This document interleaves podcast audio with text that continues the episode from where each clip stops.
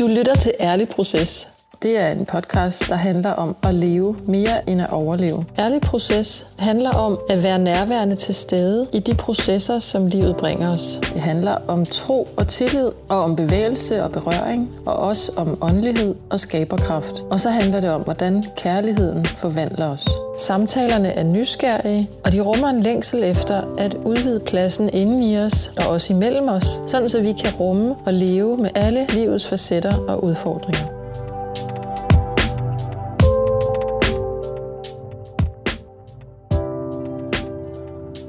I det her afsnit får du del i den ærlige proces, som par- og familieterapeut Helene Lindberg er i, når hun bevæges og inspireres og udfordres af dagens gæst. Velkommen til endnu en, et afsnit af Ærlig Proces. Og øh, i dag er vi taget til Odense, Camilla og jeg. Og jeg sidder sammen med dig, Hanna, i din stue. Og jeg er, om jeg er så glad, fordi at du vil være med i den her podcast. Og det ved du, fordi du er en af de allerførste, jeg spurgte. Og mm. vi havde faktisk en aftale for lang tid siden, som blev aflyst på grund af corona. Mm. Men nu er vi her, og øh, altså jeg har Øh, Hanna, du er jo øh, det menneske, der faktisk går sådan længst tilbage i min... Øh, altså det menneske, som er i mit liv i dag, men som går længst tilbage ud over min familie. Ja.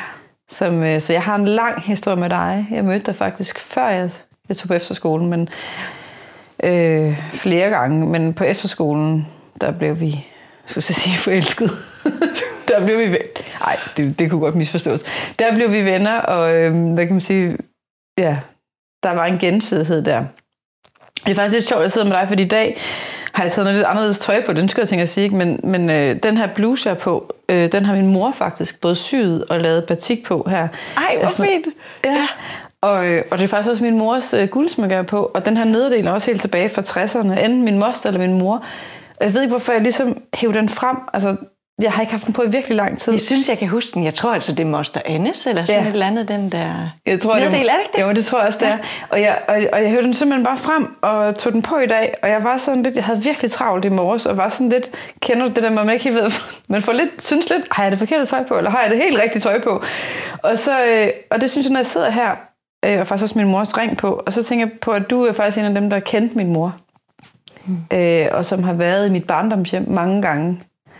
Og der er alligevel også mange mennesker i mit liv, som ikke gør det. Så derfor er, har du jo, og det ved du, men det siger også, at lytterne også ved det, du har en helt særlig plads i mit hjerte, fordi du er et livsvidne. Mm. Og grunden til, at jeg gerne vil snakke med dig, det er ikke kun fordi, at du har en helt særlig plads i mit hjerte. Det er også en af grundene, men øh, det er også fordi, at, øh, at jeg synes, at dit liv har så mange... Ja, hvad skal jeg sige? Du har været meget syg, og, der, og du har øh, du er stadigvæk et menneske, som i hvert fald, som jeg ser det, som emmer af livskraft og kreativitet. Og den cocktail, altså den, øh, den samme eksistens er meget, meget dyb smerte, modgang og sygdom og, øh, og livfuldhed. Den, har jeg været, den er jeg meget optaget af. Øhm, og det kan jeg godt tænke mig at snakke med dig om, men, men nu må jeg se, hvor samtalen fører hen. Mm. Men øh, det er i hvert fald min sådan, primære bevæggrund. Ja. Så tak Jamen selv sagt, jeg har jo også været mega spændt på netop den her, hvor ender vi henne? Ja. For sådan synes jeg altid, vores samtaler er, at der er altid sådan en eller anden spænding af forventning forbundet med, hvor fører det her os hen? Altså jeg føler altid, at vi starter ud på en eller anden øh, rejse øh, i forventning om, at noget nyt vil åbne sig op. Øh, så jeg ved simpelthen ikke, hvad det er. Men det er ikke helt forkert, det der med forelskelsen. Altså ikke på den der, men altså på den der agape måde, mm. hvis man nu kan tale om det. Ja. Øh, at, øh, og så man jo også bare kan have det som teenager, at man, man bliver meget stor i følelserne. Ja, lige præcis. kan vi jo se, når vi læser dagbøgerne, at, øh, at der blev ikke lagt fingrene, fingre imellem. Nej, det Nej. gjorde det virkelig ikke. Nej. Meget drama. Men, altså, men det er jo rigtigt, der var en tiltrækning for begge. Mm. Øh, men Hanna, jeg har lyst til at, sådan, at spørge dig lidt, om du vil introducere dig selv for alle dem, der ikke ved, hvem du er. Mm. Øh, fortæl lidt om, hvem du er. Det vil jeg gerne. Øh, jeg er 41 år, og øh, jeg er gift med Thomas øh, igennem ja, mere end 20 år faktisk. Og, det er så vildt. Øh, og allermest vildt er, at jeg er virkelig mega vild med ham stadigvæk. Øh, altså, det er selvfølgelig ikke så usædvanligt, når man ser ham, men... Øh, oh, det er fedt sagt. Øh, og så har jeg to skønne drenge. En øh, stor knæk, der fylder 19 om en måned, og en efternøler på 6 år. Ja, så det er helt fantastisk, det der med, når man har en, der sådan lidt er på vej ud af ens øh, liv og for at finde sit eget, at så er der stadigvæk en, man virkelig kan kramme mega meget og, og holde tæt. Øh, ja, så det er en gave, vi har, har begge de to. Og øh, så er jeg sygeplejerske, og jeg er lige blevet øh, færdig med en kandidat i øh, sygepleje. Så har også lige startet en ny stilling op, efter at ja, har været studerende de sidste tre år. Og øh, ja, så det er virkelig lidt en brydningstid for mig nu også. Ja. Øh, men det er en stor del af min identitet også, det her med at være, være sygeplejerske og være det, øh, i det arbejde, eller den, det kald, tror jeg godt, man ja. kan, kan tale ja, hvorfor om er det en stor del af din, af din identitet? Mm. Jamen, jeg synes, at det har meget det her med, det, det kombinerer det her med at have et, et hoved, der tænker en hel masse og er kreativ, men samtidig bare elsker at møde andre mennesker og gøre en forskel i deres liv. Og hvor det handler meget om, øh, eller hvor jeg kan mærke lige præcis det der med det sindelag, eller den måde, du møder mennesker på, gør hele forskellen for, om de nu oplever øh, lindring for deres, øh, for deres lidelse eller ej. Øh, ja, og det, og det er jo det her med, at, at man er optaget af det hele menneske. Altså det er både krop og ånd og sjæl, og, mm. og det er sådan hele vejen rundt, øh, når, når man arbejder med mennesker på den her måde. Ja. ja. Det, synes, altså, det er jo mega hårdt arbejde, øh, men jeg synes også, det er sindssygt givende. Og jeg havde oplevelsen, da jeg i sin tid læste noget helt Jeg troede, jeg skulle være sådan en gymnasielærer, undervise i religion, fordi at jeg var sådan en nørdet type. Men øhm, så blev jeg øh, ret syg for første gang, og helt efterforløbet i det var, var tre der hårdt, og jeg synes, jeg mistede... Øhm, jeg mistede den retning, jeg ellers havde haft. Det blev sådan lidt tomt for mig måske. Kan du lige fortælle, hvad du... Mm. Hvad der, Jamen, altså, jeg tror egentlig bare, at jeg fik oplevelsen af, at det her, det gør mig faktisk ikke glad at sidde op på det der universitet. Jeg synes, man gjorde meget ud af netop at sige, det er kun, vi skal kun bruge dit rene intellekt. Mm. Dine egne vurderinger kan ikke bruges, dine følelser kan ikke bruges, din hjerte kan ikke bruges, din kreativitet kan ikke bruges. Det er sådan meget stringent inden for en videnskabelig disciplin. Og jeg kom til at savne den der, det møde, der var øh, med ens medmenneske. Og så stoppede jeg faktisk på det studie, og, øhm, og så gik jeg lige og tænkte, hvad skal jeg så nu? Og så tænkte jeg, det kunne da være, at jeg skulle være sygeplejerske. Det var også noget med, at jeg ved det selv at være syg, havde fået øje på, øh, hvilket fantastisk arbejde jeg selv blev udsat for i mødet med de sygeplejersker. Og jeg tænkte, hold fast mand, hvor gør det en stor forskel. Tænk, at de kan stå her sammen med mig i min kæmpe store sårbarhed og være her fuldstændig naturligt. Ja. Og bære mig igennem øh, til jeg selv kan stå på benene og ja. have mod på at, at flyve ud fra det her sted. Øhm, jeg tror, jeg, jeg havde den der oplevelse af agtelse for ja. det værv. Øhm, så, øh, jeg tænker lige for lytteren måske fortælle, hvad du blev syg med. Ja. Eller hvad der... øhm, det er sådan en øh, kronisk tarmsygdom, der hedder colitis ulcerosa. Og det havde jeg egentlig siden øh, gymnasietiden. Og så, øh, det er sådan en sygdom, der er karakteriseret med, at den kommer sådan lidt i nogle udbrud, og så kører man nogle behandlinger, så kan det falde til ro igen, og så kan det blusse op igen. Så min proces med det blev, at øh, jeg, øh, jeg havde en forværing af den sygdom, som ikke rigtig lod sig øh, behandle rent medicinsk, og så opstod der nogle komplikationer, som gjorde, at jeg skulle fik bortopereret hele min tyktarm. Øh, så det var sådan en længerevarende forløb. Og så, øh, så fik jeg dengang stomi i en periode, og så kan man lave sådan en konstruktion ud af tyndtarmen, og, øh, som hedder en J-pouch, og så syr man, altså man folder det sådan ligesom op, det kan være lidt svært at forklare, man får det sådan ligesom så op, op, så man kan lave sådan en indre pose ud af det, og det syr man så fast på endetarmen, mm. og så kommer det til at fungere som sådan et indre reservoir. Mm. Og så har jeg haft det i mange år, øh, og det fungerede fint, og så kan der så også komme sygdom i den der konstruktion. Øh, og det er så det, der gør, at jeg har været syg i nyere tid også. Øh, ja. Men det kan vi jo komme tilbage til. Det kan vi komme tilbage til. Men ja. så i den tid, hvor du blev syg første gang, altså den periode der, det er der, du også dropper ud af universitetet? Det er faktisk efter, fordi jeg får det en, efter. Øhm, jeg prøver at gå i gang med det igen, og jeg bliver deprimeret. Altså, der er et efterslæb mm. af det forløb, jeg har været igennem. Øh, og måske også bare det der med, at når man er øh, så alvorligt syg, fordi det blev også sådan et akut forløb, fordi jeg kom til at lave hul på min tarm, og sådan. det blev lidt huhej vilddyr for den en dag til den anden skulle jeg opereres. Øhm, og øh, når man sådan lige ser ind i dødskyggens dal, så, øh, så tror jeg, man spørger sig selv i højere grad, laver jeg nu også det, der gør mig glad? Er jeg det egentlig det sted, jeg skal være med den, jeg er? Øh, og så slap jeg det uden at vide, hvad jeg så skulle, og så da jeg tog hul på det med sygepleje, så følte jeg bare, at, at nu har jeg fundet hjem, eller det her, det er bare min store kærlighed. Fordi her, her kunne jeg være hele mig, fordi at øh, med alt det, jeg var, altså i mig selv, alt min brudhed, kunne jeg bruge og anvende konstruktivt i mødet med andre brudte mennesker. Øhm, så, så på den måde, så åbnede verden sig mm. lidt op der.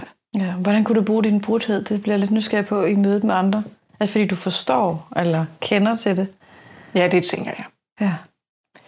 Og, øh... ja, du har faktisk, du, både, du har været meget patient. Ja. Og så du har været på begge sider, ikke? Ja. Og så er du også meget sygeplejerske. Så en del af rejsen er jo også, at man hver gang man går ind, går ind og gør godt mod et andet menneske, der, der lider, så er man jo også en lille smule i gang med at helbrede minder i sig selv. Ja. Øh, eller drage omsorg for, for sig selv øh, i den situation, hvor man selv var så udsat og sårbar. Og det er faktisk Hvis man kan sige det på den sagt. måde. Ja. Mm. Så det er faktisk også en, kunne du, vil du gå så vidt som at sige, at det er en del af din bearbejdelse, altså din sovebearbejdelse? Ja, sådan oplever det i høj grad. Ja. Kunsten er selvfølgelig, at du er bevidst om det, synes jeg. At det er super vigtigt. At du ikke bare får projiceret dit eget over i den anden, øh, ja. og, og har det sådan, at når det, jeg havde brug for dengang, øh, det var sådan og sådan, så det har det her menneske, jeg står overfor, sikkert også brug for. Og der, øh, der skal du bare have en rigtig god portion ydmyghed over for dine egne erfaringer, ja. for at kunne anvende dem terapeutisk. Ja. Altså være, øh, så det er jeg egentlig ret bevidst om, altid, ja. at, at være reflekterende omkring det, og i dialog med mine kolleger. Så, ja. Øh, det er jo det, man jeg, i terapeutrug vil kalde afgrænsning og adskillelse, ja. Ikke? Ja. at det ikke bliver blandet sammen. Ikke? Men det er måske ja. en lille smule kontroversielt. Altså, øh, ja.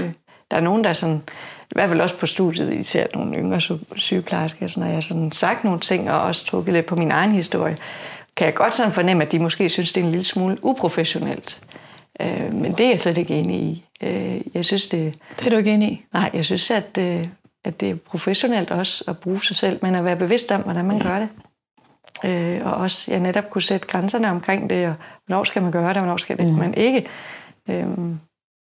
Og det, der har jeg da også slået mig nogle gange, eller, og så lærer man jo hen ad vejen. Ja at finde den balance i det. Det er meget interessant faktisk. Det er måske et helt andet boldgade, ikke? men det der med at være professionel og være menneskelig. Mm. Jeg synes jo faktisk, det er ret professionelt at være menneskelig. Ja, i høj grad. Altså, det synes jeg. nogle gange, så vil man se lidt anderledes på det. Mm. Jo mindre menneske du er, jo mere professionel du er. Ja. Eller det er der i hvert fald nogle diskurser ja. omkring. Det er rigtigt. Ja.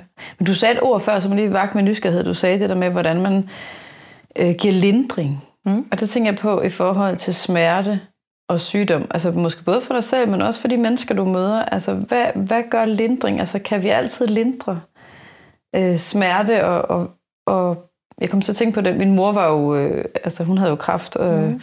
og døde nu for en del år siden. Ikke? Og der øh, var der jo sådan palliativ team, er det ikke det, det hedder? Jo. Altså dem, der smerte lindrer. Ikke? Og det fyldte rigtig meget med, hvordan kan man smerte lindre bedst muligt. Men vi ved godt, at det her menneske er på vej, altså det er terminalt, ikke? vi ved godt, det er på vej til at dø. Men der tænker jeg også på i livet, altså der er jo mange former for smerte. Der er fysisk smerte, og så er der den psykiske smerte, og måske nogle gange også kan man tale om åndelig smerte. Og der tænker jeg nogle gange på, hvad det der lindring, det var ikke bare med nysgerrighed, hvad det ord betyder for dig. Mm. Jamen, øh, nu du selv har bragt det med palliation på bane, øh, så taler man lige præcis, øh, eller er der ligesom en skole, inden for den palliative tilgang, hvor man taler om smerte som sådan et øh, firfoldigt øh, fænomen, øh, som kommer til udtryk øh, i øh, åndelig og fysisk og psykosocial og emotionel. Er det ikke sådan, der? Hvad sagde jeg? Åndelig, psykisk, socialt og fysisk. Mm. Det ligesom har de der fire dimensioner. Ja. Og det betyder også, at der er fire dimensioner at varetage og møde. Øhm, og det er jo sådan den der... Øhm, det er jo ikke altid, jeg kan tage, tage smerten fra nogen. Men min egen erfaring er også, at det med at opleve smerte at være fysisk syg, det er jo så situeret i mig, i min, i min krop, at øh, ingen andre kan være på indersiden af mig, i mit læme, og føle det, jeg gør. Så det rummer uendelig meget ensomhed. Ja. Der er ikke nogen, der kan bære det for dig. Så hvordan lindrer man den ensomhed, Ja. der er der? Og det bliver berørt af det, du siger. Det og det, øh, øh, det er jeg ret optaget af, når jeg sidder over for mennesker, der lider. At jeg får formidlet et nærvær ind i det. At jeg også siger til dem, jeg ved, at du er ensom i det her, fordi det er kun dig, der kan, kan være i det her lige nu. Og øh, jeg har stået her mange gange side om side med folk, der er i samme situation som dig. Og det er det, jeg kan tilbyde dig af fællesskab. At jeg, at jeg ved meget, fordi jeg har set meget, og jeg også selv har stået der. Øhm, og der er det også nogle gange, at man øhm, jo kan, kan spørge folk, øh, om de har en tro.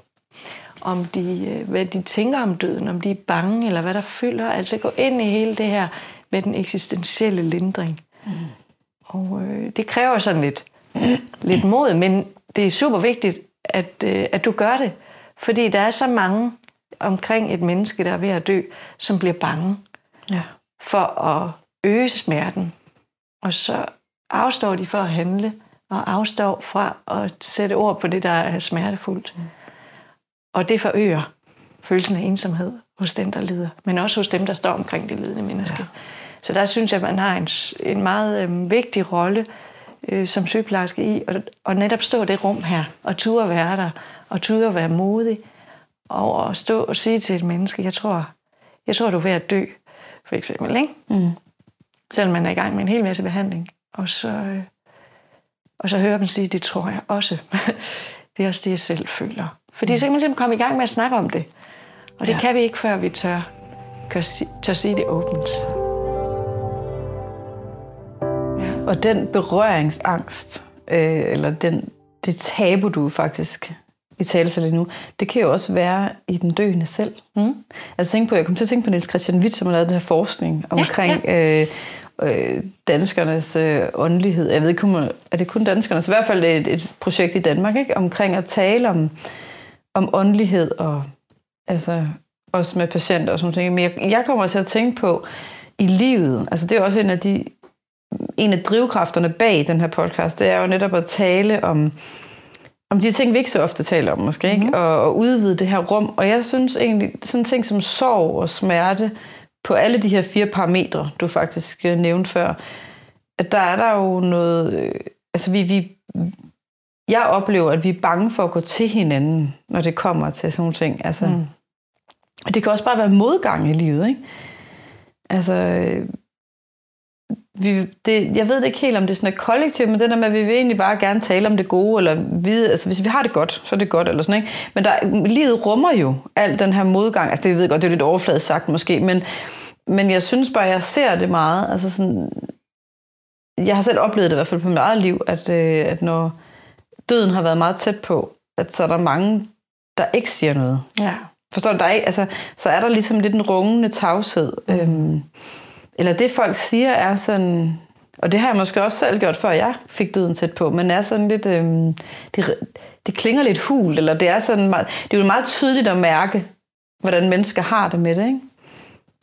Så hvad tror du, der ligesom gør os bedre til det her? Hvis nu vi ikke kender til det, altså alle dem, der lytter, hvis nu vi ikke har haft sådan alvorlig sygdom og smerte eller død tæt på livet, så det er jo stadigvæk en del, vi ved jo, at vi skal dø en dag, ikke? Altså, mm. hvordan kan vi vokse med hinanden i at give plads til de her, øh, til de, de, her, de her møder, vil jeg næsten sige. Mm. Altså, det kan også være samtaler, ikke?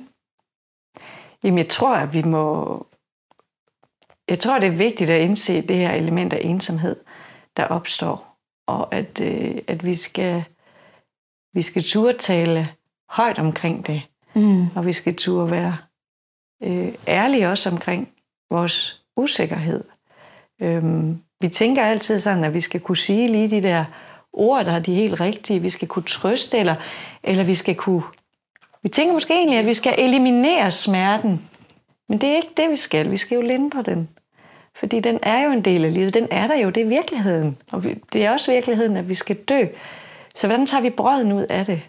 Og det er måske at stå, stå skulder ved skulder øh, hele vejen ind, eller det er at, at værne om, om værdigheden øh, for det menneske, som er i sorg eller krise. Altså at, at man tillader, øh, tillader det, øh, hvad skal man sige,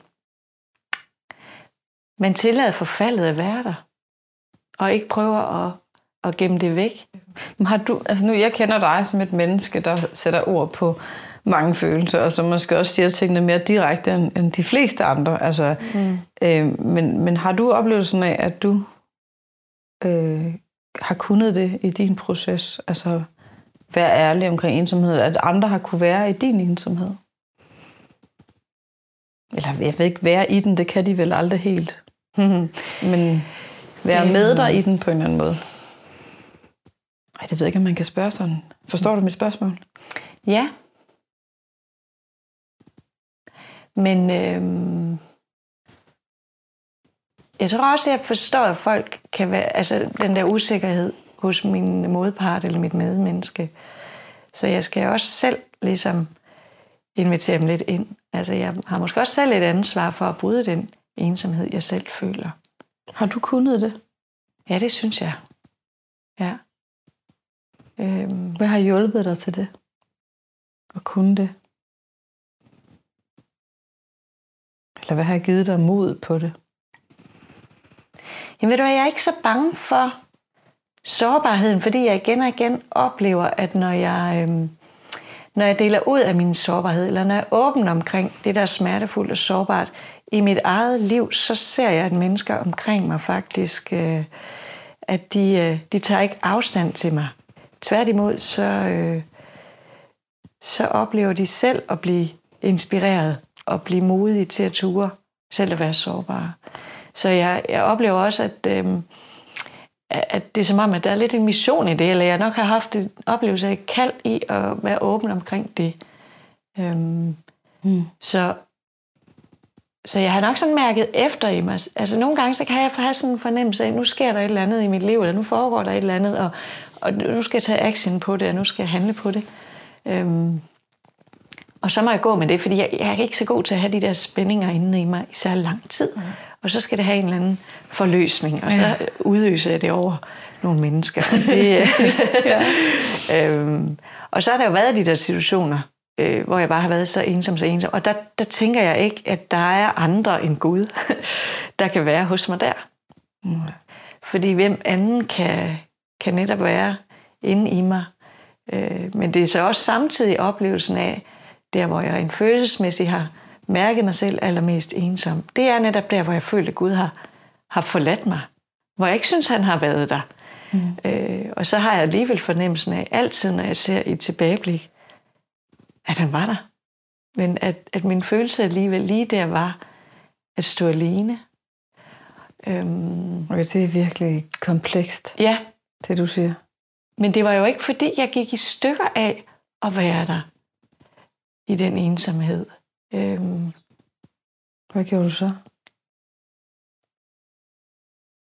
Jamen, man, man er der jo bare, og jeg, jamen, der, ved du hvad, der skiller jeg faktisk lidt ud på Gud øh, og protesterer mod at være der. Jeg tror mm. ikke, jeg sådan resignerer i den ensomhed nogensinde.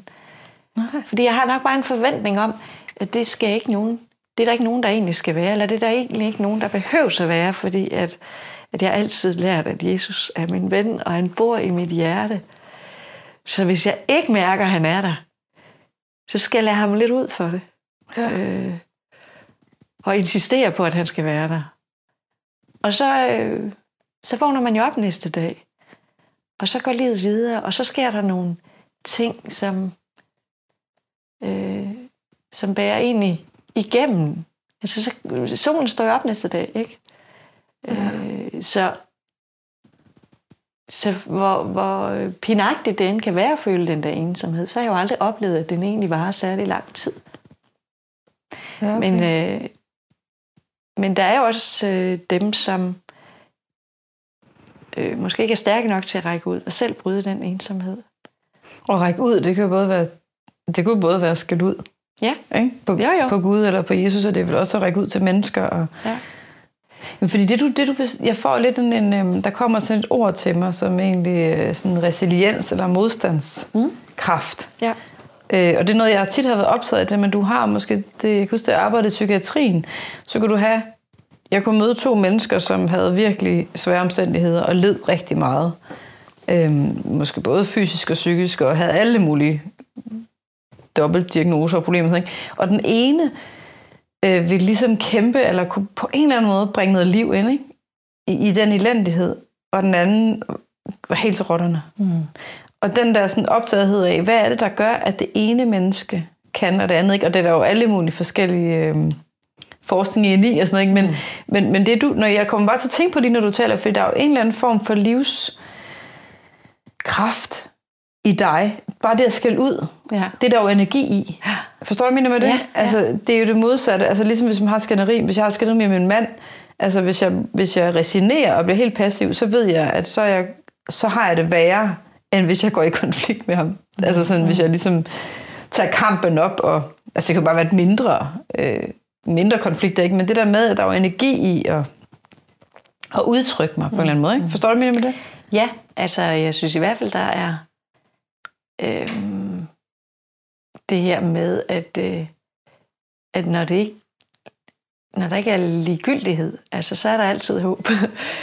Ja, det er spændende sagt. Når der ja. ikke er ligegyldighed, så ja, er der altid det der, håb. Fordi jeg kan jo godt sige, når man, og det har jeg også følt i lang tid, at øh, ja, de sidste år, at, øh, at jeg sådan helt mistede troen af det der. Men jeg er nok alligevel blevet ved med at insistere på, at den må være der for mig.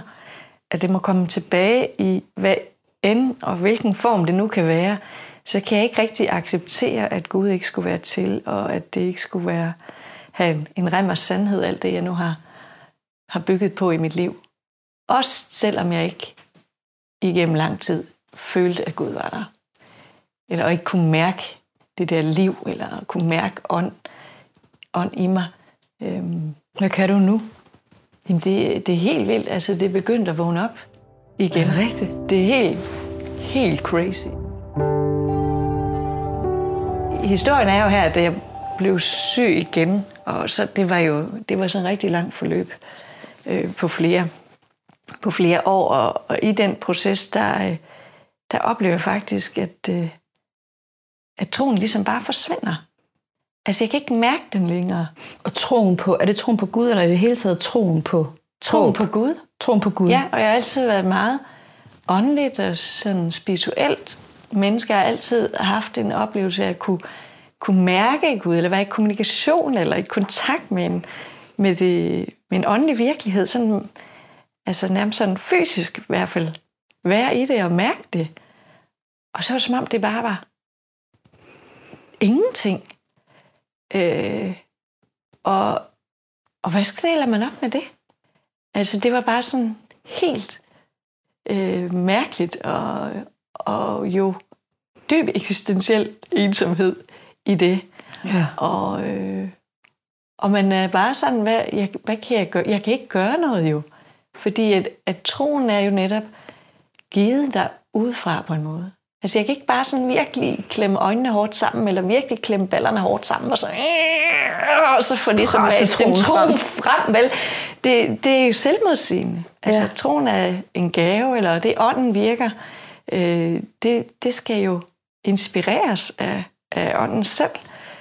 Øh, så jeg følte mig sådan helt, øh, jeg kan ikke gøre noget, jeg kan ikke, øh, og jeg ved ikke, hvem Gud er, og om han er der, og, og jeg havde den her fornemmelse af, at at sidde i sådan en øhm, biografsal og øh, kunne se hele øh, det her lærred og øh, se øh, den virkelighed udspille sig, som er den virkelighed, hvor mennesker tror på Gud, hvor mennesker bliver berørt af Gud, hvor det lever og det, det eksisterer. Øh, og jeg kan ligesom se, at det, jeg ved ikke, I kan se sådan en, en fremviser, hvis man ser sådan op på fremviseren bag sig, øh, i stedet for at kigge på lærredet, så kan man godt se den der lysstråle, mm. som, som øh, formidler det her billede. Og partiklerne dannes i det, men når du prøver at gribe om det, så er det jo bare støv. Ja. Så, så det var det der med at, at have det hele inde i sig på en måde, som billeder, som en film, men ikke at kunne træde ind i den virkelighed og, og være en del af den, eller mærke den, eller have den inkorporeret. Det var bare som en, en film, så jeg sad der i kirken og hører folk sige de der ting, og folk de også kommer med, og de siger til mig sådan, ah, vi beder for dig, jeg er sådan lidt, øh, ja, den er god med dig, gør du bare det? Det kommer der ikke noget ud af. Altså, jeg blev også en lille smule rasende, og jeg synes også, at, øh, at, øh, egentlig, at det var noget øh, mærkeligt noget, at, øh, at Gud han sådan øh, tillader al den lidelse i verden. Det ved jeg godt, det er sådan virkelig gammelt kendt problem. Man ja. omtaler som TODC-problemet. Øh, men det gav bare... Øh, jeg blev bare så ramt af det, så på den ene side jo tænkte, Gud er der ikke, eller og Gud må være der, men jeg kan ikke fornemme det mere. Mm. Det, er bare, det er bare som om, der er nogen, der har trykket på en knap og slukket for det. Ja. Og øh, så, øh, så blev jeg jo opereret og øh, alt, og, og fik den her øh, stomi, og alting øh, begyndte bare at blive rigtig godt. Altså jeg begyndte at blive rask igen og blive stærk i min krop igen, og jeg oplevede også, at øh, helt vildt meget omsorg for, for mennesker i vores kirke og, mennesker, og kolleger, og det har, det har jeg egentlig mærket gennem hele processen. Øh, vildt meget omsorg for mennesker øh, omkring os. Og, øh, men i, i det alt sammen ikke kunne mærke Gud. Og i det alt sammen tænke, hvad er det for en psykopat Gud? Altså, øh, der bare øh, udsætter... Altså, hvordan er det kærlighed at udsætte sine børn for det der? Hvad, og også måske den der oplevelse af at have et kald til at... Øh, at, at det, at jeg ligesom kunne dele ud af være åben omkring min sårbarhed og min lidelse, og ligesom kunne han inspirere andre. Så var det som om, at så kunne min lidelse der bruges til et eller andet. Og så var jeg sådan, hvad verden er det for et, et kald? Hvad er det dog for en opgave at have, at man ligesom skal... Øh, skal lide. skal lide for, ja. øh, for at øh, det kan blive en god pointe for nogle andre. Gud, du kunne måske også ligesom åbenbare dig på nogle andre måder, ikke? Ja. Øh, ja. Og øh, ja, så jeg tror, øh, det har bare været rigtig, rigtig svært, men jeg har prøvet ikke at tænke alt for meget på det, fordi så blev jeg bare dybt, dybt ulykkelig. Ja. Fordi jeg følte, at det var så, så håbløst. Eller jeg kunne ikke se mig ud af det selv. Og så har der alligevel jo været sådan en, en insisteren på at holde lidt fast i det. Altså, blive ved med at, at snakke om det med andre mennesker. Altså snakke om... om, om... Jamen, hvor jeg var. Ja. Altså sætte ord på ja. mine tanker omkring Gud og ikke Gud, om tro og kirke. Og, følelser, og mine følelser omkring det. Ja. Og, øh, og blive ved med at komme i kirken og synes, at det var mega øh, latterligt, det de sagde i kirken, eller synes overhovedet ikke, at jeg kunne synge med på de der lovsange, og, øh, eller sange der. Øh, indtil at, øh, at lige pludselig så, så kunne jeg bare igen. Altså, Hvad det, jamen, det er bare sådan, så underligt. Altså, jeg, jeg tror bare, det startede næsten den weekend, jeg var over, altså, hvor vi var sammen øh, der for en måned siden øhm, at det ligesom sagde, nu er det tid til forår. Eller nu er det tid til, at jeg, at jeg spørger, at jeg siger, Nå Gud, hvad med dig? Skal vi til at få styr på det her? øh, og, og så sat, er der bare, så tænkte bare, det er bare som om, nu er der bare tændt for knappen igen, og det virker. Øh, og jeg er selvfølgelig stadigvæk sådan vildt forvirret over det, men, men det er meget sådan den her fornemmelse af, at øh, faktisk som forår, at pludselig midt imellem alt det der, de der døde, visne blade og alt det der, der bare er rådnet og sådan noget, så vokser der bare en spire frem. Mm. Bum, hvor kom den lige fra? Men den er der.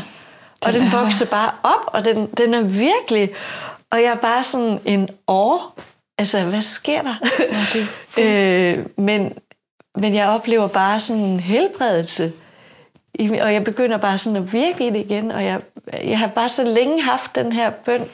Gud, giv væk en lovsang i mig igen. Altså, giv mig min øh, sang tilbage. Mm. Og ja, det har jeg fået igen. Jeg skal ikke anstrenge mig for det. Og øhm, der har været, ej, hvor har der været meget vrede, men det er bare som om, den, den viger bort. Altså ligesom når vi kigger ud i haven, nu her ser vi ikke andet end blomsterne og alt det grønne og, og alt livet. Men nedenunder det alt sammen er der jo bare stadigvæk de visne blade, ja. øh, som stille og roligt ligger der og formuler. Øhm, ja, jeg ved ja, næsten ikke, hvordan jeg skal her, sætte Jeg sidder her det. Og, og græder her, og jeg kan ikke... Altså, det er jo... Nu ved jeg ikke, det er jo meget personlige samtaler. Jeg har jo fulgt dig igennem ja. det her, så jeg ved jo også, øhm, hvordan det har været for dig. Ja. Så jeg bliver meget rørt af at høre det, fordi at, altså jeg tænker, det værste, jeg kunne forestille mig, altså jeg sidder sådan og tænker, kender jeg egentlig til at få troen reddet væk, og jeg har nogle meget, meget mørke øh, perioder, som jeg kan tænke på, ja. hvor det i hvert fald har været ørken. Ja. Altså hvor, der, hvor jeg ikke har haft nogen følelser øh, knyttet. Jeg har også oplevet Gud som fuldstændig tavs. Mm. Øhm, men jeg ved ikke, om jeg kender til at have mistet troen. Det tror jeg faktisk ja. ikke helt. Men, men bare det at høre dig fortælle om det, så tænker jeg faktisk, hvis jeg mistede troen, altså, så ville jeg være lost. Ja. Altså jeg vil føle mig... Altså, jeg, jeg, altså det er det værste, jeg Altså, jeg kan ikke sådan... Ja, men det, og det jeg har kan ikke begribe meget, det, du siger. Det, og, det har, og det er første gang, altså jeg har haft mange sådan op- og nedtog med Gud, og lange perioder, hvor jeg synes, han var fjern, eller jeg ikke forstod ham, eller sådan noget. Men det her med, at det bare var væk, det var bare som at, at ryge ud af kredsløb. Altså bare ja. frit fald igennem universet, uden at vide, om jeg nogensinde vil komme i kredsløb igen. Ja. Øh, og så alligevel have sådan en eller anden, måske det der lille ulmende håb, der er inde bagved af, at, at det, selvom jeg er langt væk i det her univers, og det er bare mørke, og jeg ikke ved, om jeg nogensinde lander, så håber jeg alligevel stadigvæk, at jeg gør det. Øhm, så håbet? Så håbet har jeg stadigvæk Håbet har levet? Ja, jeg har bare ikke vidst, hvad jeg skulle håbe på. Jeg har nok bare håbet på, øh, på håbet selv måske, hvis man kan sige det sådan. Håb, håbet for, på en forandring, som jeg ikke selv kunne, kunne se, hvordan det skulle være. Altså tit, når vi håber på noget, så har vi endelig enten et, øh, så er det knyttet an til et bestemt mål, altså et sted, vi forestiller, vi skal være, eller en bestemt proces eller vandring. Mm. Og det var der ikke rigtig noget af her. Det var bare fordi jeg vil heller ikke sådan prøve bare at øh, hygge en tro frem, eller prøve at bygge noget frem, fordi ja. at, at ægthed er bare, og autenticitet er, er afgørende for mig. Jeg er sådan et meget ærligt menneske, øh, og, jeg, og det skal jeg kunne mærke hele vejen igennem mig selv, at jeg ikke lever forløjet eller forblændet. Ja. Men, men var der, altså nu tænker jeg på det med håb, var der håbløshed også? Altså op, har du smagt håbløsheden? Også? Nej, det Altså, der har været vel... Der har nok været stunder, hvor at, at jeg har... Øh, altså, mens jeg, jeg gik og ventede rigtig lang tid på, på operation, øh, fordi at det ramte ind i den her coronaperiode, Øh, og der lukkede man ned for alle mulige operationer og sådan noget, ja. hvis ikke man lige havde kræft eller sådan noget akut akut. Øh, og der følte jeg, at det var ret håbløst og forladt. Og, og når jeg så ikke engang havde en tro at styrke mig med, mm. så føltes det ret vildt. Kan man sige, at håbløsheden samme eksisterede med håbet? At du har, de har været der samtidig? Det kan jeg i hvert fald se tilbage på nu. Ja. Øh, og det var også det, øh, der var sådan en ret sindssyg øh, erkendelse, eller sådan en indsigt, jeg ligesom oplevede her for nogle uger siden. Fordi der var netop en, der spurgte mig, hvad, hvad, hvad er det nu, det handler om, det der med, at du har været så vred på Gud og sådan noget. Så ja, men det var det der med, at jeg følte bare, at han var fuldstændig væk og, og så videre. Øhm, og så cyklede jeg på arbejde, efter jeg lige havde haft den der snak, og øh, så, øh, så kørte jeg der og, og tænkte, hvad, altså det kan godt være, at jeg oplevede det åndeligt fravær, men hvad var der egentlig til stede for mig der? Og jeg tænkte, det der bare har været helt vildt i de her sidste par år, det er, at jeg er kommet meget, meget tættere på min mand. Altså den, der bare har været der, det er Thomas. Mm. Øh, og øh, det var som om, at, at Gud han sådan sagde til mig, du var da aldrig forladt, jeg havde jo givet dig Thomas. Okay. Og, det er vildt, det øh, og så var det som om, at jeg fik den her tanke, at, at så mange gange i mit liv, også med alt det der sygdom og alt det der, så har jeg søgt tilflugt i det åndelige og søgt væk fra det kropslige og taget afstand til der, hvor smerten var, nemlig i kroppen også. Øh, ja. Øh, og, og det var som om, jeg følte sådan bare Gud ligesom sagde, der var der brug for, at jeg trak, at jeg trak mig tilbage, for at du kunne, for at du kunne blive helbredt i din krop, og for at du kunne blive opbygget i din krop og din øh, seksualitet, og det, der har med kroppen at gøre, øh, at det kunne blive helbredt. Og det har du med din stærke fokus på det åndelige, har det ligesom har det stået lidt i vejen, at du så nemt kunne række ud efter det åndelige. Så har du egentlig forsømt det, der handlede om helbredelse af kroppen. Øh, så jeg kan jo ikke sige til nogen som helst i den her verden, når jamen, det du går igennem med sygdom og smerte og lidelse, det er nok fordi, at Gud vil det her i dit liv. øh, men, men når jeg ser tilbage nu, så tænker jeg, kan vide, Gud, er det det, du har villet? Er det det, der har været brug for? For jeg kan jo virkelig se, nej, hvor har det rykket de her par år. At, at jeg er kommet til stede i min krop, at min krop er blevet... Altså, jeg har jo fået en ny krop, efter jeg er blevet, er blevet opereret. Altså, det er jo helt vildt. Alle andre sidder og jammer over at være 40 år og tænker, åh, de, de kan næsten ikke noget. Jeg er bare sådan, wow, jeg har haft, aldrig haft det så godt, som jeg har det nu.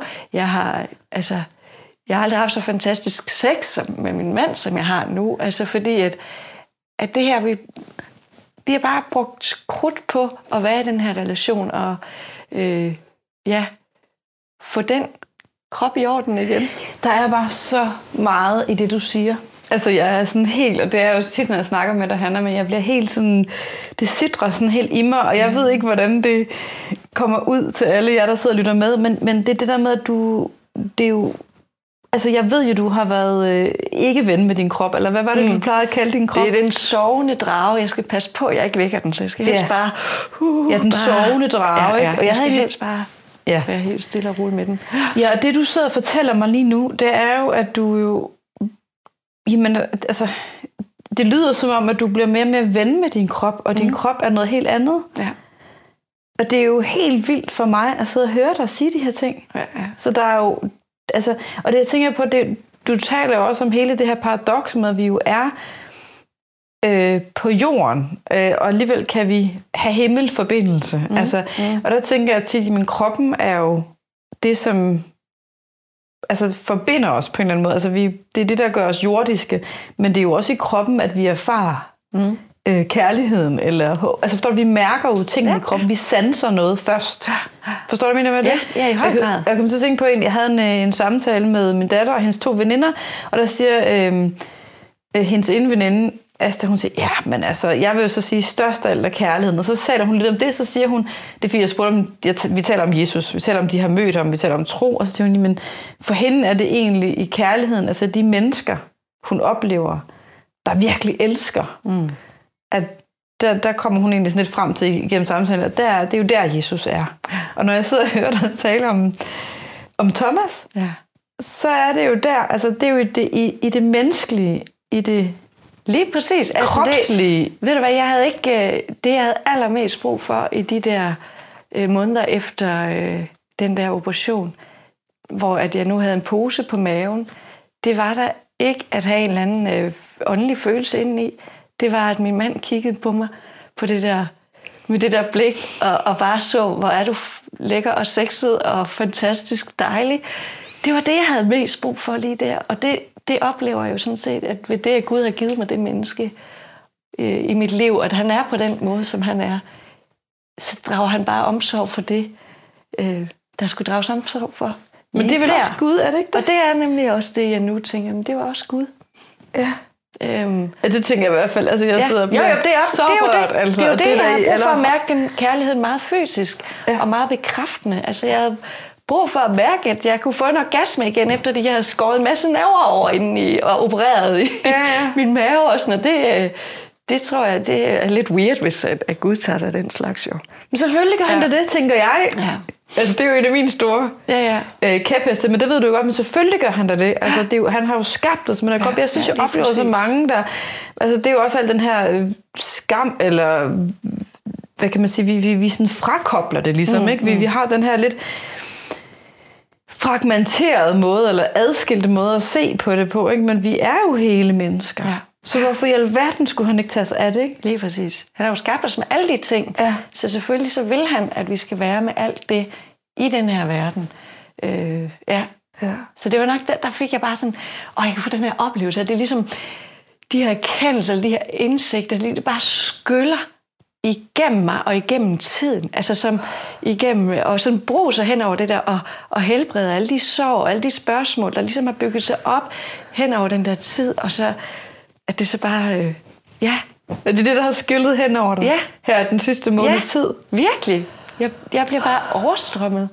Ja, Jeg fået sådan en fornemmelse af, at- og hvis, når, jeg ved ikke, om du har ude at rejse nogle steder, hvor der har været et vandfald, eller, sådan, Jo, jeg har, jo. eller bade i sådan en naturlig pool, altså du ved, sådan, hvor, hvor du står under et vandfald, og du bare bliver sådan skyllet jo, jo. igennem. Ja. Eller sådan, Det er bare sådan et brus, ja.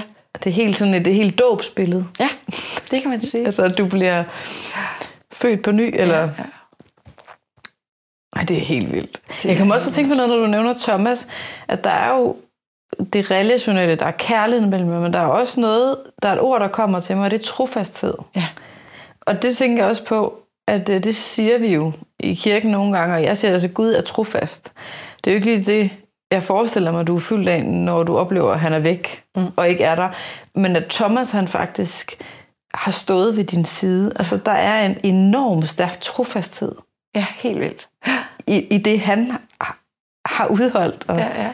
Og alle, jeg tænker, han må også have haft et hav af følelser i, i Oh, alle ja, i høj grad. de her processer, ikke? Ja. men at han er der, der synes jeg også, at der, der, der på en eller anden måde, så, så, så mærker jeg Gud ind i det. Ja. Altså jeg bliver enormt berørt, når du, når du, fortæller, når du taler om Thomas lige nu. Altså jeg kan virkelig sådan mærke, hvordan, at, hvordan det rører ved noget sådan helt dybt. ja. Jamen, jeg tror også, det er fordi, det, den længsel, vi, jeg oplever som mennesker, det jeg ser i de mennesker, jeg arbejder med, mennesker, jeg møder, det er jo, at den dybeste længsel, vi har, det er jo at høre til og, og være elsket. Mm. Altså, men også, at vi ikke er forladte. Altså, at vi ligesom, vi hører til et sted, og vi er med nogen. Og det kan jo både være med et menneske, men det er jo også i relation til Gud, men i det hele taget også i fællesskaber. Altså. Og det, det manifesterer jo så fuldstændig i din relation til Thomas. ja. Det, er- ja. At han bliver der. Ja, og det er virkelig, øh, det, det tror jeg måske er hans stærkeste nådegave. Det er trofasthed. Ja. Ja. Og det, kan jo, det har jo mange ansigter. Mm. Det er jo ikke kun, at han, altså, at han er tro mod, der bliver det, men han er der også øh, på de måder, han har været der på. Ikke? ja, helt klart. Ja. Ja. Det, øh...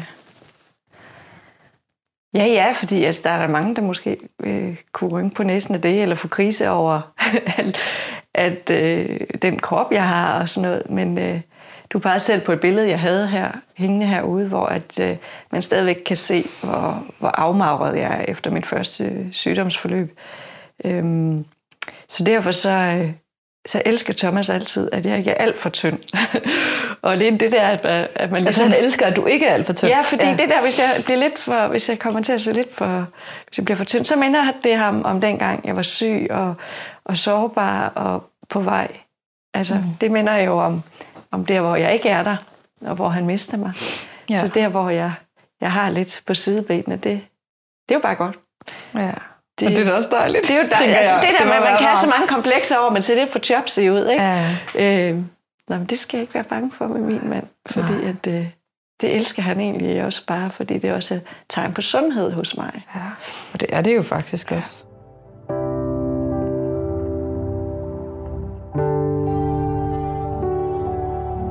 Det er ret vildt for mig at sidde og høre dig fortælle den her udvikling, fordi det vidste jeg jo ikke helt. Jeg har fornemmet det lidt, øh, når vi lige har snakket, altså, men vi har ikke sådan helt snakket om det, ikke? så det, det er...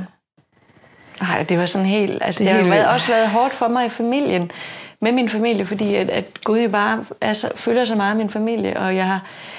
Altså, det er så mange år siden, jeg har kunnet sidde og, og synge og bede og sådan noget sammen med min familie. Altså øh, min, ikke den her lille familie, men mine, mine forældre og mine søskende og det der.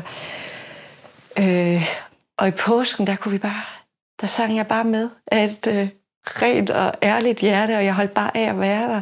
Og også med min mormor og morfar, som er øh, demente og gamle, og det eneste, de kan snakke om, det er, åh, oh, Jesus, min frelser, og, øh, og de kan blive helt henført. Og så har det været kompliceret for mig, ikke at connecte med dem i den mm. tro der.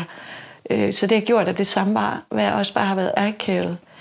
Og så tog jeg ned og besøgte dem her i søndags, og, øhm, og min morfar, han er virkelig, virkelig syg. Jeg tror snart, han dør. Og holdt op med at spise og sådan noget. Og han havde ondt, og, og vi sad der sammen, og så sagde jeg bare, skal vi ikke lige synge nogle salmer, og jeg læser, skal jeg ikke læse et stykke mm. fra Bibelen for jer? Eller de havde sådan en andagskalender. Og, øh, og så, øh, så læste jeg for dem, og vi sang nogle salmer, og jeg sang Helligånd, hvor sov du slukke, og jeg sang, øh, og jeg lagde hænderne på min morfars øh, steder, hvor han havde smerter, og jeg bad for ham. Og det der har jeg ikke kunne gøre i tre år, og kunne være der og være ægte i det. Mm. Øh, og det var så fantastisk at få lov til lige at mærke det åndelige fællesskab med dem, hen over de her tårer af kognitivt svigt hos dem. Øh, og jeg kunne give dem en krammer og sige, jeg elsker dig, mor, for jeg elsker dig, mormor, og jeg elsker bare, at vi har delt det her sammen nu, at, at, øh, at selvom vi er så forskellige steder i vores liv, og, øh, og jeg har ikke har været der så meget for jer, en hel masse skyld og skam. Lige der, så var det bare lige meget, fordi vi havde et åndeligt fællesskab. Og det, det ej, jeg var bare, da jeg tog det fra, så sagde tak Gud, at du nåede at, at tænde for knappen igen på det her. Så når lige at få det her med med mine bedsteforældre, når nu jeg ikke lige er sikker på, at han måske er her så meget længere. Han er 92 år, min, min morfar. Og det er også vildt. Ja. ja. Øhm, så det er, jeg tror også bare, der er en timelighed i det. Altså, at, øh, jeg tror også, at det var fint, at vi ikke snakkede sammen i efteråret. For så havde jeg i hvert fald ikke haft de her historier at fortælle. Ja. Øhm, tror, om at ja. der er håb, og der er helbredelse, og der er altid verden, når vi har med Gud at gøre. Han er jo ikke begrænset i tid. Så selvom vi selv kan blive så fantastisk utålmodige på at komme ud af vores mørke, komme ud af vores smerte, komme ud af vores sorg, øh, så jeg tror, Gud tager os ud til den rette tid. Mm. Eller han, han øh, sæsonen, foråret bryder jo altid frem, ja. når det skal. Når tiden er moden. Det, ja. det, der, det er det der med ja. tidens fylde. Ja. Jeg synes, det er et fantastisk udtryk. Ja, det er det. Nu er ja. det fyldt, det bærer her. Ja. Nu er målet nået for den ja. proces, eller den vandring, du var i, til at du er klar til næste step. Men der er også en rejse. ekstrem tillid i det, du taler om. Altså, mm. Vi, faktisk så skal den her samtale snart til at runde af, og jeg har sådan lyst til at stille dig et eller andet sådan lidt afsluttende, genialt spørgsmål. Men jeg har det simpelthen ikke. Altså, jeg sidder sådan og tænker, du, du, det er så mættet, det du siger. Der er så mange ting i det. Øh, og jeg, altså, der er så meget liv i det faktisk. Og samtidig så taler du egentlig også meget om døden jo. Ja. Altså om, ja. om, om mørket og lidelsen og håbløsheden og mangel på tro. Ja. Og samtidig så sidder jeg og oplever, at du taler så meget om tro. Ja. Og, og tillid til, at du siger, at foråret kommer jo altid. Mm. Eller, mm. Øh, og håb og liv. Ja. Og, og forbindelse også. Du sagde helt i starten, at, at du var ikke bange for at være sårbar, for du oplevede egentlig, at det bragte dig... Altså, det skabte jo forbindelse. Det var ikke de ord, du brugte. Ja. Men det gjorde, at andre også fik lyst til at dele. Eller sådan. Ja. Og det kom jeg så tænke på det der med, at når vi jo... Vi er jo hele mennesker. Så når vi mm. er med det hele menneske, vi er, der hvor vi nu engang er, det er jo derfra, vi kan forbinde os. Ja. Og nogle gange kan vi ikke forbinde os. Men så kommer forbindelsen lige pludselig, ligesom foråret lige pludselig kommer. Men øhm, ja, jeg ved ikke. Jeg har sådan tænkt, okay, der er måske et spørgsmål, jeg gerne vil spørge dig om, som jeg slet ikke er, har delt med dig før, men er du bange for at dø? Nej. Nej. Det er jeg ikke. Jeg kan blive bare være bange for at miste min mand, eller mine børn, eller jeg er ikke bange for selv at dø. Altså, så er det jo... Jeg er bange for det, som at de kan... Altså den smerte, jeg ved, det så vil forvolde for eksempel min, dem, jeg efterlader mig. Ja. Øh, hvordan... Ja, fordi det er jo en kæmpe sorg. Men nej, den frygter jeg ikke. Øhm, det tror jeg faktisk aldrig, jeg har gjort.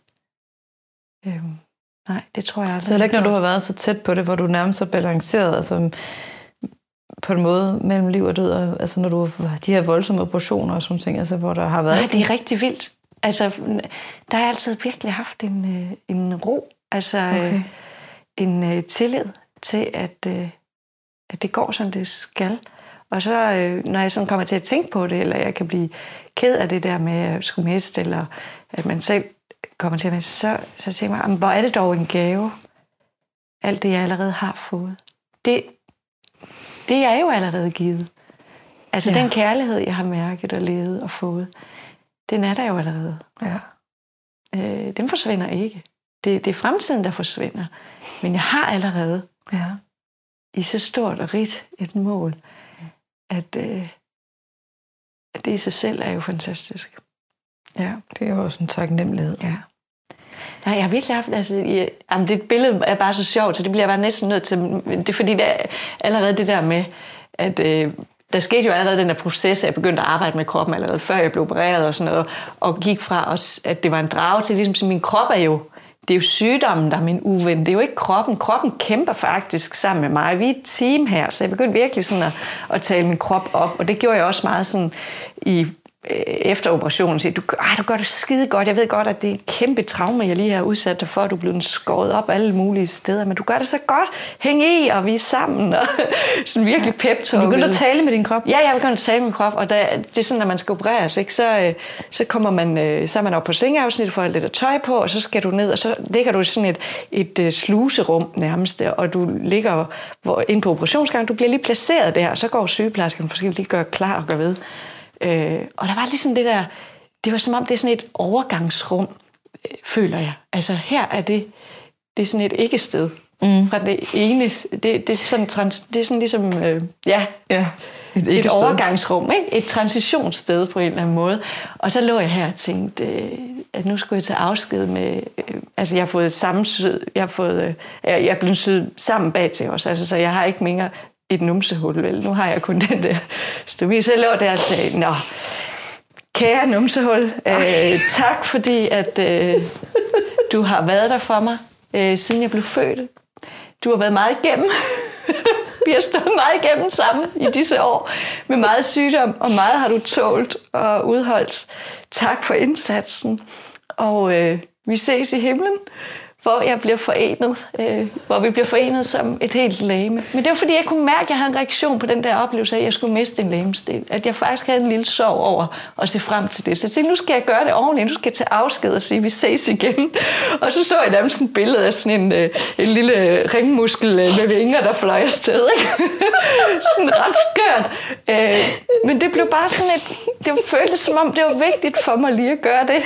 Så komisk det end er. Men altså sådan at anerkende kroppen for det, den har gjort, og det, den har været, og så sige, vi ses igen. det der, det der, nu siger jeg en lille sorg, det, der, det må da være, altså det der, ja.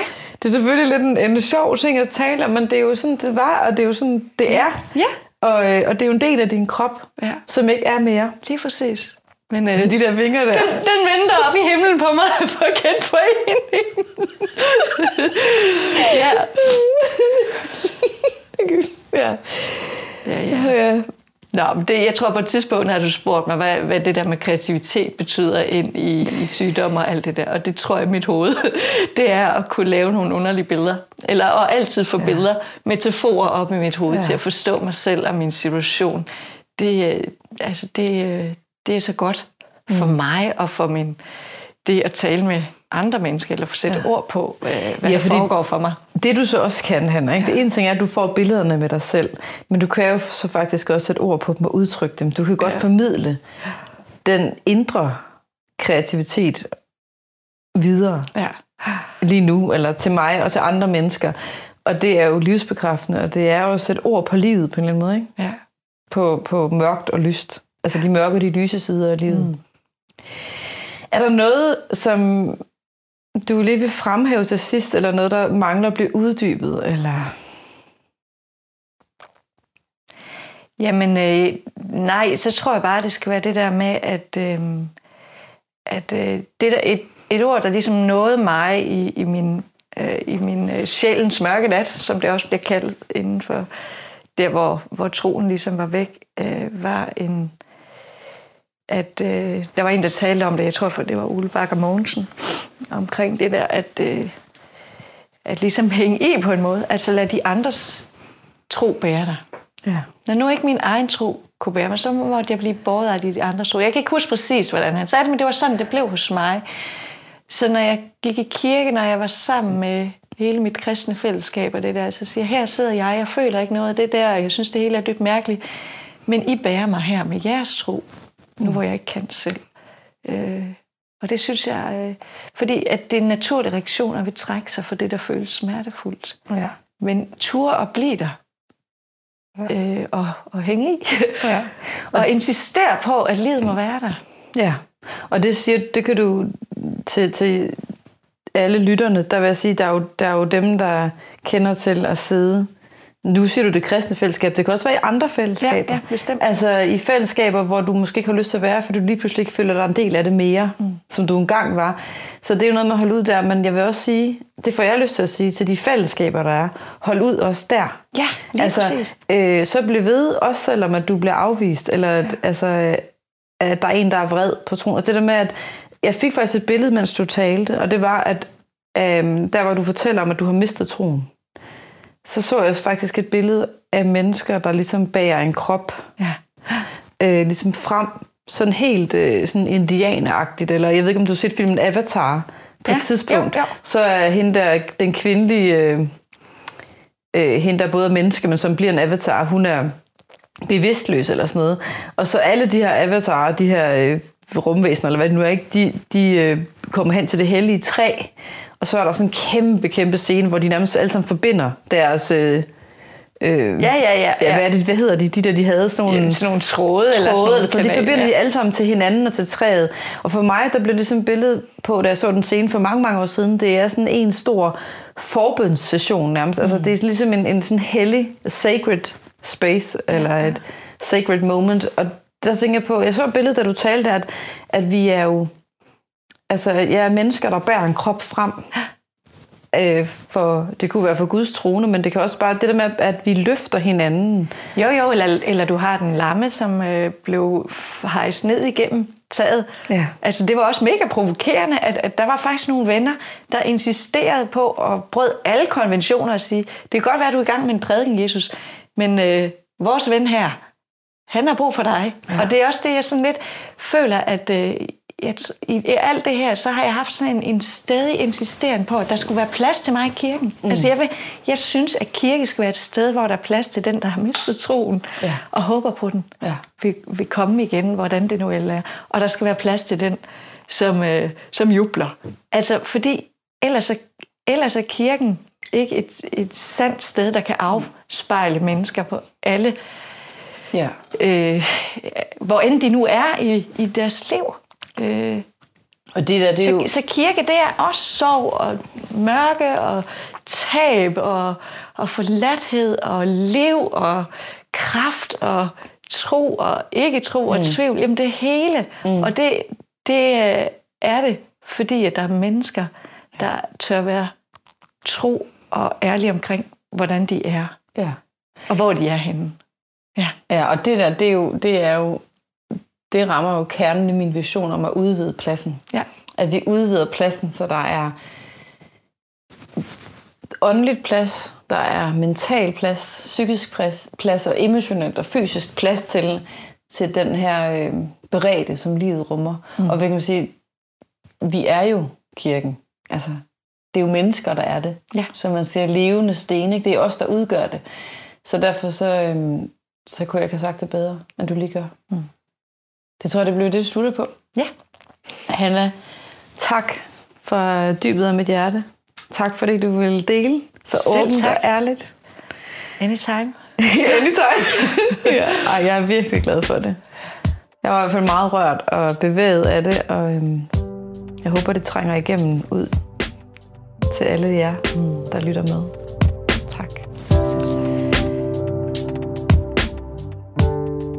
Tak fordi du lyttede med. Vil du hjælpe med at udbrede kendskabet til Ærlig Proces, kan du gøre det ved at give den et like eller klik abonner, der hvor du lytter til podcasts. Du kan følge Helene og hendes arbejde på reviveyourlife.dk på Instagram, eller laundry.dk, der producerer den her podcast og andet godt indhold om tro. Tusind tak til Sonar Music.